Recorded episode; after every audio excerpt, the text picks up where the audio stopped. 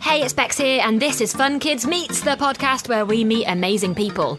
And this week, you can hear my chat with the awesome author Sam Sedgman, all about his brand new book, The Clockwork Conspiracy. And I started off by asking him about the book, and where do we meet the main character, Isaac? So Isaac Turner, aspiring inventor Isaac Turner, we meet him at the top of Big Ben on the night the clocks go back, because his dad is the keeper of the Great Clock, which means that he's the horologist in charge of looking after Big Ben and keeping it ticking. But his dad vanishes from the belfry of Big Ben on the night the clocks go back, leaving behind a smashed pocket watch and a cryptic message. And it's up to Isaac and his rebellious friend Hattie to solve a series of clues that lead him on a treasure hunt through London's landmarks to find out what happened to his dad and save him. It's a classic mystery. Was it exciting to write a mystery? Did you know where you were going with it, or did you just see what happened as you went along? Well, I absolutely love mysteries. The Adventures on Trains series that I wrote with M.G. Leonard are all mystery stories, and I'm absolutely obsessed with seeing how all the pieces of a mystery fit together. Making a mystery is a lot like, I imagine, being a clockmaker, because you have to make sure all the gears and the springs fit together and strike the right note. But I very much, as a writer, I'm very much a planner, so I have a big wall in front of me right now of all the post-it notes, of all the different scenes and all the different characters, and I move them around like a jigsaw puzzle to make sure the story is in all the right shape before I start writing all the sentences. I love it. You're a post-it man. Okay, this is good. This is good to know. So tell me, you must have also had to do a lot of research on this, because even the words, is it horologist, you said? Horologist. There are so many great words in timekeeping. Yeah. Horologist means a maker of watches or clocks, yes. So this is it. So did you know much about it before you started, or how did you decide, you know what, I'm going to write about time? People always ask me this because I've been mad about trains since I was a kid. And when I did Adventures on Trains, that was sort of a lifelong passion. But clocks weren't something I knew a great deal about, but I was interested in them because I went on a tour of Big Ben with my dad, which I organised for his birthday, because he's an architect, he loves old buildings. And also I grew up with a very lovely grandfather clock in my house that my dad would always wind every week. And I thought, oh, that's a nice thing for us to do. But when I went into Big Ben, it was so magnificent and full of magic, and just the sheer size of the machinery in there. You get to go into the clock room, and Big Ben itself, like the mechanism, is like the size of a car.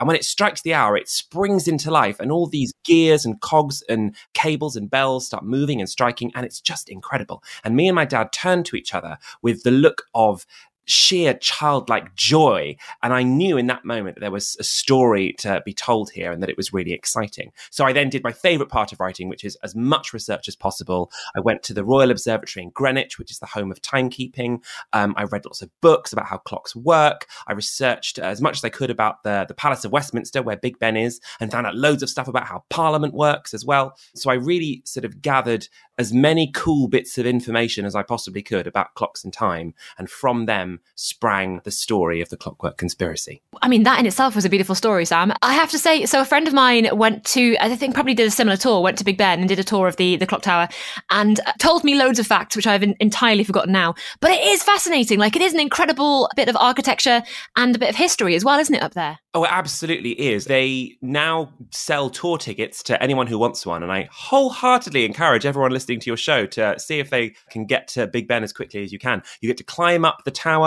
You get to stand in the belfry and watch the bells being struck. The story of Big Ben itself is quite impressive. The Great Bell, as it's properly known. They made one bell for it, but it was too big. They made another bell, but they struck it with too big a hammer, and the bell cracked. And then the Big Ben that we have today, that you hear striking the hour on the news, is slightly off key because it's got a crack in it. But my favourite fact I have to say about Big Ben is that the chimes that you hear, because the chimes are broadcast live on the news and stuff, and they are literally broadcast live from a microphone in the belfry. They're not pre-recorded. When you hear the bells of the chimes of Big Ben strike on like New Year's Eve and stuff, that's really coming from a microphone up in the belfry. They broadcast them live at 6 p.m. and midnight on Radio 4 every day. And they used to broadcast them at lunchtime as well, but they had to stop that when there were some workmen working up there and accidentally said some rude words around lunchtime, and they were broadcast live to the whole world. And that's my favourite fact about Big Ben. Oh, Sam, that's a great fact. I'm going to be telling that to loads of people later on. Thank you for that. That's amazing. Now, tell me about Isaac and his friend Hattie, because Hattie's dad is also quite important in Parliament as well. Is that right? Oh, yes, absolutely. So Hattie's dad is the Speaker of the House of Commons, which is the person who sits in the biggest chair in that room full of all the green leather benches and shouts, "Order, order." And it's his job to basically keep Parliament straight and make everyone be very well behaved. And he actually, in real life, lives in the Palace of Westminster, which is his this incredible palace where, you know, we write our laws and where government sits. But I hadn't read any story set in the Palace of Westminster. And I was fascinated by that place because it's basically like a real life Hogwarts. There are so many weird rituals and customs about how our government works. And I thought it'd be really exciting to have some characters from that world. So Hattie is like home from her international boarding school and staying with her dad, the Speaker of the House of Commons. And she and Isaac become rather reluctant friends in the story. But where Isaac is like an inventor, he's like thoughtful and curious and loves to see how things work. He's a bit shy. Hattie is like bolshy and rebellious and loves to like push at the boundaries of social convention and what's allowed. And so between them, because he loves to follow rules and she loves to break rules, they make quite a nice crime-solving team. And so we have them, she loves to scamper over the rooftops of the Houses of Parliament at night when no one's watching because she's a big rebel and she loves to do that. And so she kind of helps Isaac unravel the mystery of his dad. And I had so much fun writing their emerging friendship and seeing the two of them go on adventures together. I can well imagine. And it is, like you say, it's such an exciting setting for a book. And it is weird that not much has been set there before, right? Absolutely. I mean, if I tell someone, oh, this book is secretly about how Parliament works, it sounds so boring. So I don't want to say that. But as I was investigating Big Ben, of course, it's part of this bigger building, right, where we make our laws and where government sits. And there are so many weird things there. Like there's two towers at Parliament. One is Big Ben, the Elizabeth Tower, and one is the Victoria Tower. And do you know what's in the Victoria Tower? It's where we keep all the laws. Oh, like what? When we write a law, we write it on animal skin, on vellum, roll it up like a sort of treasure map and slot it in the tower. That's like where all the laws are. And I was like, there's a room where just the laws are? That's so mad. And they all have to be signed by the king, of course. And every morning, the Speaker of the House has to march through Parliament holding a golden mace. And the two front benches of Parliament are designed to be two sword lengths apart so that fights don't break out. And halfway up Big Ben, there's a room that used to be a prison, and if you spoke out of turn as an MP, as a member of Parliament, you would be carted off from Parliament and stuck in the tower, in the prison tower. And this all happened relatively recently, and a lot of the traditions are still going today. I was completely befuddled as to why no one had written about this world before, but it is so exciting. And the reason I wanted to write about it is because the heart of my story is about someone who's trying to change the law about how we measure time. So obviously we measure time with, 24 hours a day at the moment. We've all seen a clock. We all know how that works.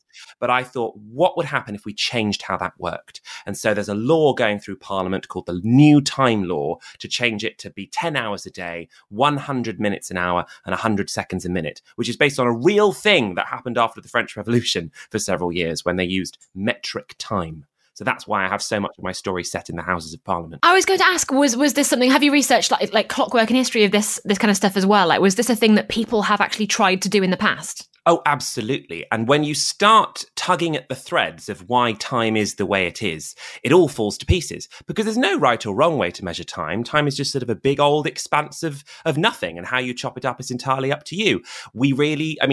The French really did have metric time after the French Revolution when they invented the metric system, the kilometre and the metre and everything like that. They also tried to invent a new unit of time to be 10 hours a day and all that.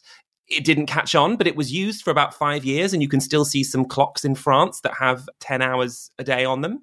And yeah, there are so many other ways of looking at time. I looked right back to the beginning of when timekeeping became a thing. So, the early sundials of Rome, like the water clocks of ancient Greece. The very earliest timekeeping device that I could find is a bowl with a hole in the bottom.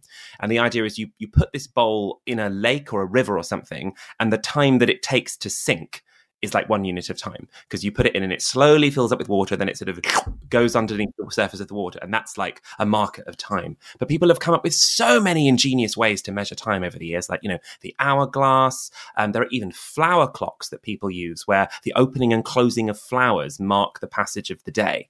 It's a fascinating topic that I could go into at no end. And also the more futuristic stuff, right? As part of my story, they visit the atomic clock, which is the most accurate clock in the world. And even to this day, scientists are arguing about what the best way to measure time is, and can we make things more accurate? Because time infiltrates so many different parts of our lives, right? You have to have super accurate clocks on things like satellites to make sure that, space stations can line up with each other. And satellites, of course, are what makes so many of our different parts of our life work, like our smartphones and things like that.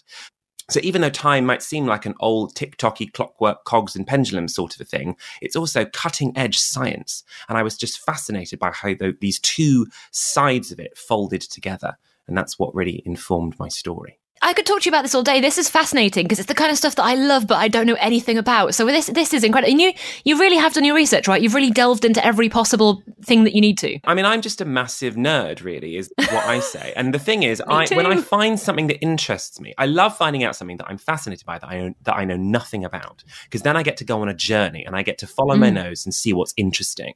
And when I'm writing a story, that's sort of my compass, right? If I think, well, I think this is amazing. I wonder what the history of this is. I wonder what cool machinery there is. I wonder what amazing people have worked in this area. That's what I always try and follow and work out where the interesting bits are. And because I think if I think it's interesting, I bet other people will think it's interesting too. And then I get to weave them into a story, which is like doing a big jigsaw puzzle. And that's really fun.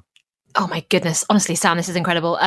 Now, I do have to ask, are we, speaking of going on journeys and compasses, are we expecting more Adventures on Trains, or are you going to go a little deeper into the world of clockwork? So Isaac Turner is definitely going to return in some more adventures. So The Clockwork Conspiracy is a standalone adventure, but Isaac and his friend Hattie will return in future installments of those adventures. M.G. Leonard and I have had a wonderful time writing Adventures on Trains. We've written 6 of those books. There are 6 of them in only 3 years. It was very exhausting to write, let me tell you, especially because we like to do our research too and travel on railway journeys all over the world to research them. I remember, We would love to write some more, but we have no plans to write any more at the moment. We both decided that it was good to take a break from it for a little bit.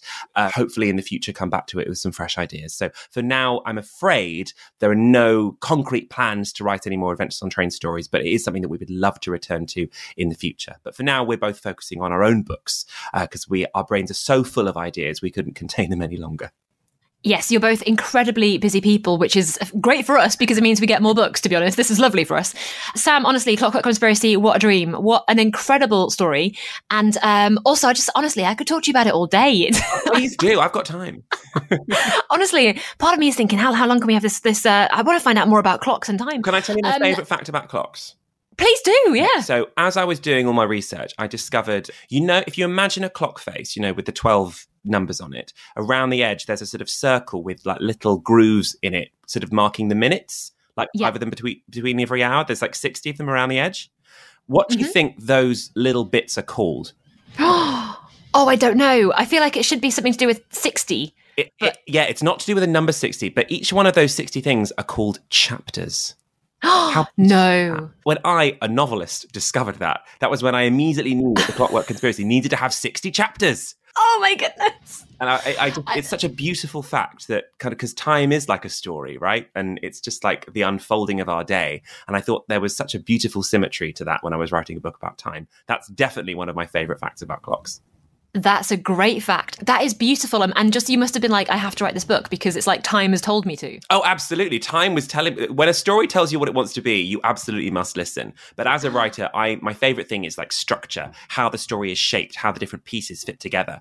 It's kind of like the mathematics of how the story works. And so when I was like, oh, there are 60 chapters, great. That I can write out 60 blank post-it notes and stick them on my wall and then start working out what happens in each chapter. And I have different characters telling you the perspective of each chapter. So I was like, I'll use different coloured post-its for those ones. Like Isaac will be blue and Hattie will be green. Once I realised that, the whole shape of the story fell into place and it was very exciting for me. I found out recently, and you may be able to correct me on this, I think it's right, how long a moment officially is. According to Science Focus, the term dates back to the 8th century, and it was to define a period of 90 seconds, which seems quite long. It does seem quite long, but then one of the things I've discovered about time is that we change our perception of time in different eras, right, in different societies, based on what's important to us, because you measure things in a way that's useful to you, right? And so before computers and before, accurate timekeeping was really important, the idea of a moment would have probably felt longer. Whereas now the idea that, you can do something in each minute is really particular. I mean,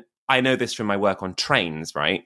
And I even talk about this in Adventures on Trains, that timekeeping really changed when trains came to the United Kingdom, because you needed to have accurate and consistent timekeeping between all the different stations so you could make sure that the trains ran on time and so that people knew right to the minute when their train was going to arrive. So suddenly having a super accurate clock at every station and every town was really important. And also they all had to agree what the time was. That's when we came up with the idea of a consistent time zone for the whole country. Before then, it was slightly different time in Bristol to London because they're like, wow, Bristol's further west. So the sun sets in Bristol, I think like 10 minutes after it sets in London, just because it's further round the curve of the earth. And so that meant if you're judging time on, you know, noon is when the sun is highest in the sky, that means your clocks are going to be different to each other. So when the trains came along and the railway companies were like, well, we need to agree what time it is everywhere all at once. That's when railway time, as it was called, was introduced, which was basically every clock in the country sort of was set to the same time at the same moment. Although not a moment as in 90 seconds. I mean, the same instance of time. You see, you get tangled in knots very quickly when you talk about time. I love it so much. And I do love that you have brought it all back to the original, the OG, the most famous clock of all, Big Ben, yeah, and the Elizabeth Tower. And you've made it so that is the focus for the book as well. And that is incredible. Sam, man, honestly, it's fascinating. Thank you so much for telling us all about it. I feel like I've learned so much from the book, obviously, and from yourself. And I believe the book is out on the 1st of February. Is that right? The 1st of February is when it springs into bookshops. I am so excited for people to start getting their hands on it because it's been with me for a very long time. And I kind of can't believe that it's finally going to be out there in the world. And I'm really excited. That was the rather brilliant Sam Sedgman chatting to me about his awesome new book, The Clockwork Conspiracy. You've been listening to Fun Kids Meets. This is the podcast where we meet amazing people. Remember, you can hear more incredible authors like Sam on the Fun Kids Bookworms podcast with me every other Wednesday. See you soon.